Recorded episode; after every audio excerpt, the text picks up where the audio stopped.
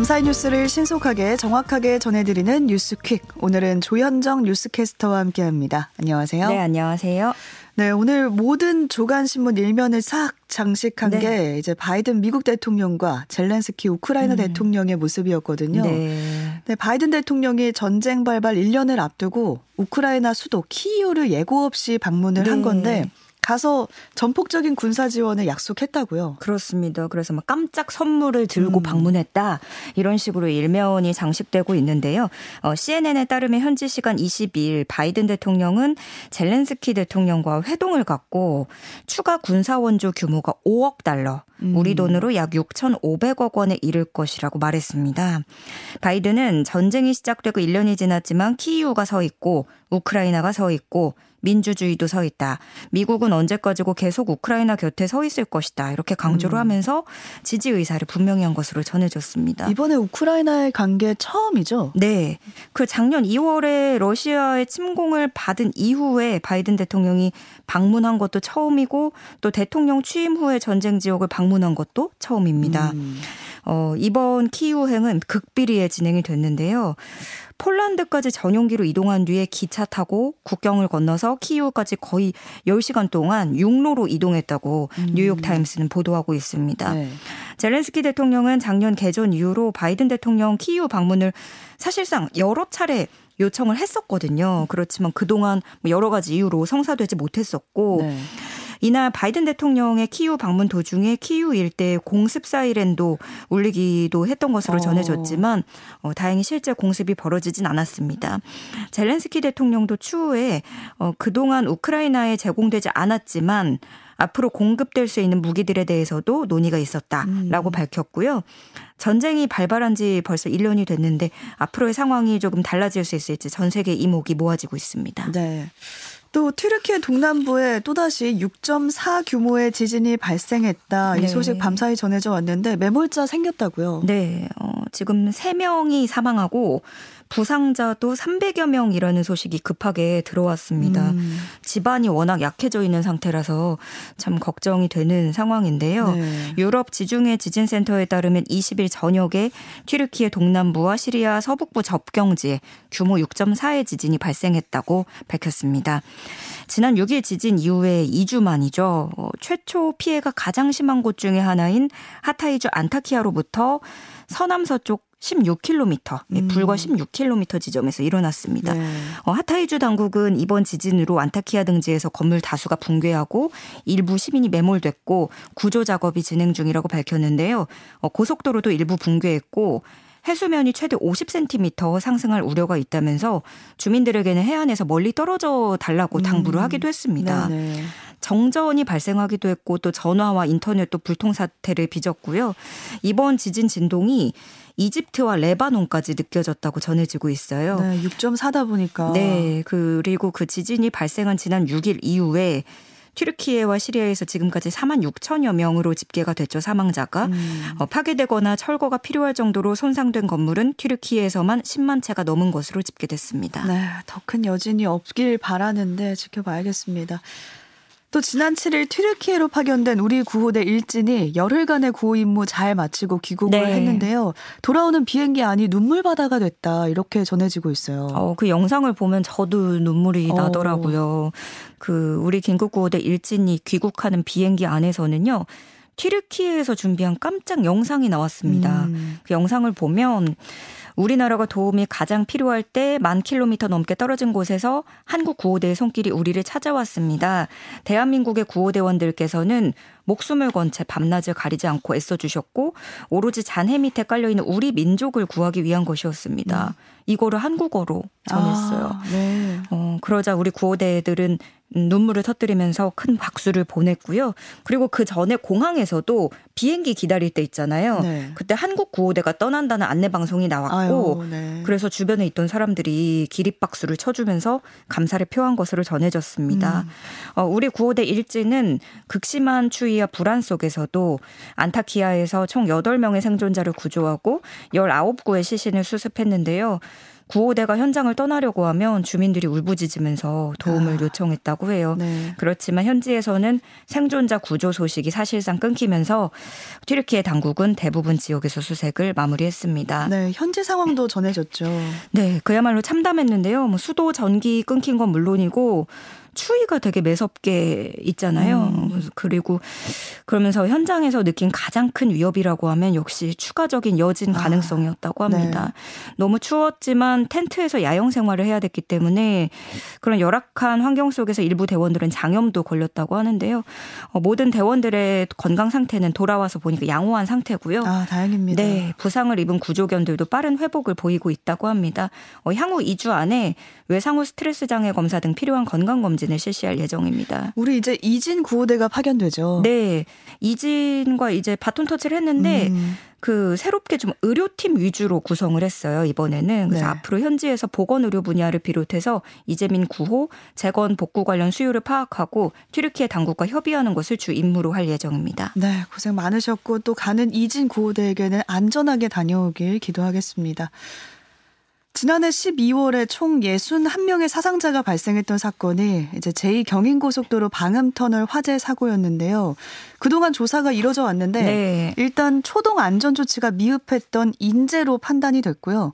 관련자에게 구속영장 청구됐습니다. 네, 경기 남부경찰청 제2경인고속도로 화재사고 수사본부는 최초 발화한 5톤 폐기물 운반용 집게트럭 운전자 A씨와 주식회사 제2경인고속도로 관제실 책임자 B씨에 대한 사전 구속영장을 신청했습니다. 음. 트럭 운전자 A씨는 평소 집게 트럭에 대한 관리를 소홀히 해서 화재를 예방하지 못한 혐의를 받는데요. 국과수는 차량 배기계통 열기에 의해서 차체가 과열돼 발화했을 가능성이 있다고 진단을 했고 네. 경찰은 특히 A 씨가 몰던 해당 트럭이 2020년에도 고속도로를 달리다가 불이 난 전력이 있는 점 등으로 음. 차량 정비 불량 등 관리 미흡에 따른 화재로 판단했습니다. 그리고 A 씨의 후속 조처가 미진했던 점도 화재를 키운 원인으로 보고 있는데요.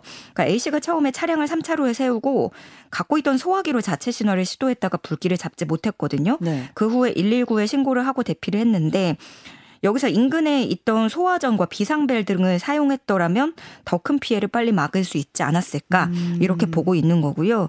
그리고 또 관제실 책임자 B 씨는 매뉴얼을 따르지 않아 피해를 키운 혐의를 받고 있습니다. 네. 그 화재 발생 다시 당시에 불이 난 장면이 관제실 CCTV에 그대로 송출이 됐는데 B 씨를 비롯해서 근무 중이던 직원 3명이 CCTV를 보지 않은 거예요. 아. 주시하지 않아서 불이 난 사실을 알아차리지 못했고 아유.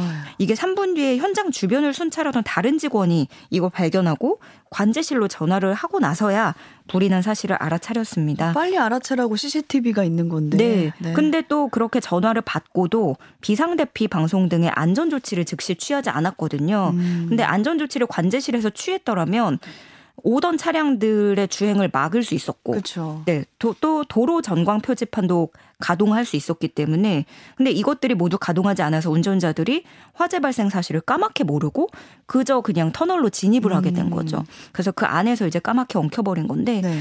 경찰은 이 밖에도 트럭 소유 업체 대표와 관제실 직원 2명 등총 3명을 업무상 과실치사상 치사상 혐의로 불구속 입건해서 조사를 하고 있고요.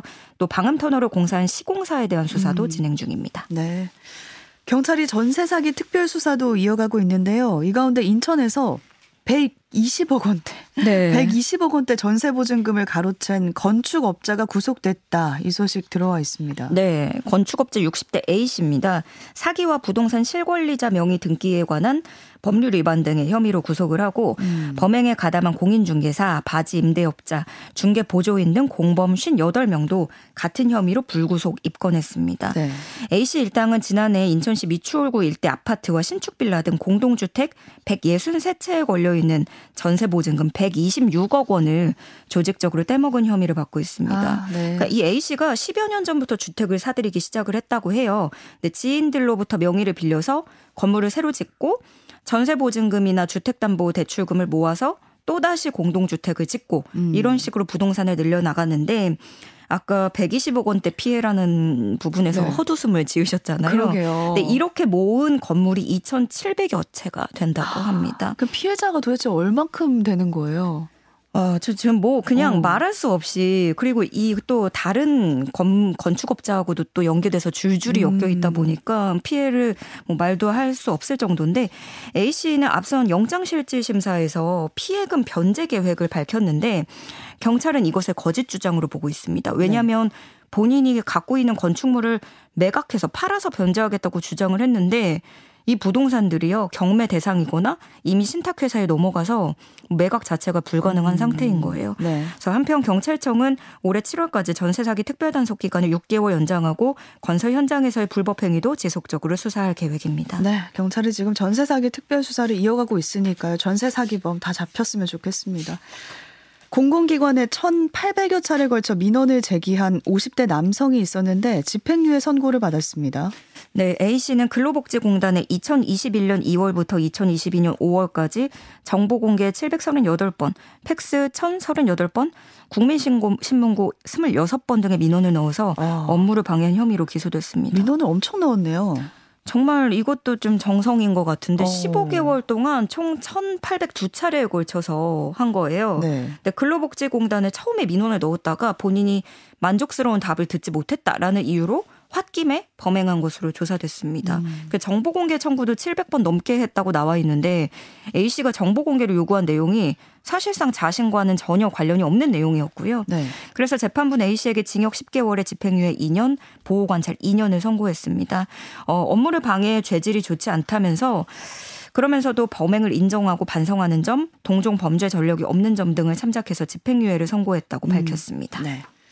수락산과 불암산 등의 이제 산봉우리의 정상석이 있잖아요. 네. 그게 잇따라 훼손된 일이 있었는데 20대 남성이 범인으로 밝혀졌거든요. 네. 집행유예 선고 받았습니다. 네, 이 20대 남성 B 씨는 2021년 12월부터 지난해 3월까지 경기도 남양주시에 있는 수락산과 불암산에 설치된 정상석 등을 여섯 차례 훼손한 혐의로 재판에 넘겨졌습니다. 음.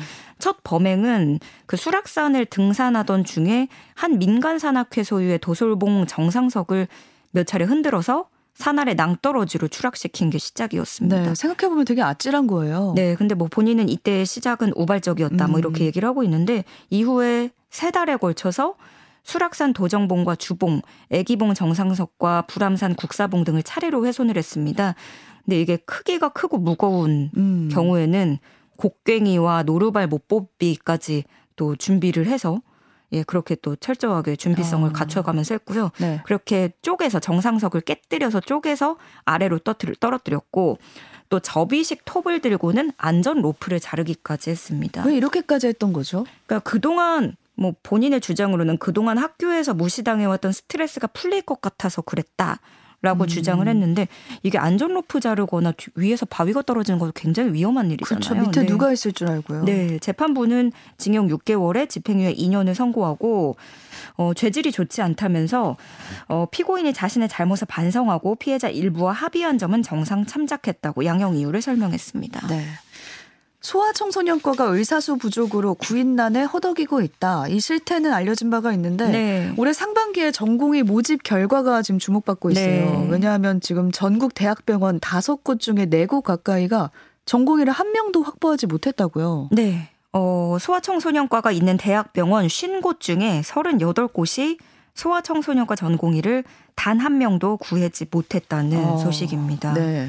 어, 보건복지부 자료에 따르면 50개 대학병원의 소아청소년과 정원 대비 전공의 확보율은 20.1%였는데 이게 159명 모집을 하는데 32명이 지원한 겁니다. 현저히 모자르네요. 네, 그래서 그나마 서울대병원이 유일하게 정말 음. 단한 곳만 정원을 채웠고 확보율 50%를 넘긴 병원은 전국에 네 곳에 불과했습니다. 음. 이게 그 지난번에 길병원 사태로 많이 알려지게 됐었잖아요. 네. 소아청소년과가 이런 실태가 가장 심각하고 또 이번에 다른 진료 과목들도 필수 의료 쪽은 좀 걱정인 상황이에요. 흉부외과가 병원 18곳이 전공의를 단 한 명도 받지 못했고 산부인과는 16곳, 외과는 17곳, 병리과 21곳 의 전공의 지원자도 0명이었습니다. 아, 한 명도 없었어요? 네. 자, 이게 정말 걱정되는 부분인데 이게 지금 뭐 의대 정원을 증원한다든가 기피학과에 대해서 수가를 조정한다라든가 음. 여러 가지 얘기가 나오고 있잖아요. 그래서 이렇게 좀 조율에 들어가야 될 과제들이 산적해 있는데 어, 그렇지만 정부와 의료계 대화는 잠정 중단된 상태입니다. 아. 대한의사협회는 간호사의 처우 개선을 골자로 하는 간호법 제정안 등의 국회 논의에 반발해서 의료 현안 협의체 참여를 거부한 상태입니다. 네, 좀 대책이 필요해 보입니다. 기후 위기로 건축물이 물리적 피해를 받는 지역 상위 10%에 우리나라 8개 광역시도가 포함됐다. 네. 이런 분석 결과가 나왔는데 어떤 내용인가요? 그러니까 호주의 기후 변화 데이터 분석 업체인 XDI라는 곳이 총 기후 위험 순위를 발표한 내용입니다. 네. 세계 2,600여 개 지역의 건물이 2050년 기후 위기로 물리적 손상을 입을 위험을 분석할 자료인데요. 경기도가 66위였고요. 경상북도가 109위, 충청남도 135위, 전라남도가 168위. 음. 그 밖에도 전북, 강원, 경남, 충북 모두 200위권에 자리를 하면서 국내 8개 시도가 상위 10% 안에 들었습니다. 오, 네. 그이 8개 지역이 주로 지표면과 하천 홍수로 인한 위험이 작용하는 그 곳들이라고 하는데요. 음. 특히 한국이 지난해 115년 만에 가장 큰 홍수를 겪었잖아요. 근데 이에 따른 사상자와 피해 규모가 역사적 평균보다 3배나 컸다는 설명입니다. 게다가 경기도는 뭐 인구 밀도도 높고 건물 주거지가 집중돼 있고 또 건설 환경이 워낙에 조밀하게 설, 어, 돼 있다 보니까 음. 기후 변화 노출 증가가 여기서 또 이렇게 맞물리면 그게 일치하면 높은 순위를 차지하게 된다는 설명이에요. 그래서 이번 분석에서 다른 나라는 어떤가 보면 상위 50위까지 50위까지 지역의 80%를 중국, 인도, 미국 등 세 나라가 어, 상위 50위에 80%를 차지했고요. 네. 상위 200개 지역 중 113곳이 아시아 지역인 것으로 나타났습니다. 네, 지금 전 세계 곳곳에서 기후 피해 소식이 전해져 오고 있는데 우리나라 건축물도 물리적 피해를 받는 지역으로 선정이 됐다는 네. 소식이었습니다. 여기까지 조현정 캐스터와 함께했습니다. 고맙습니다. 고맙습니다.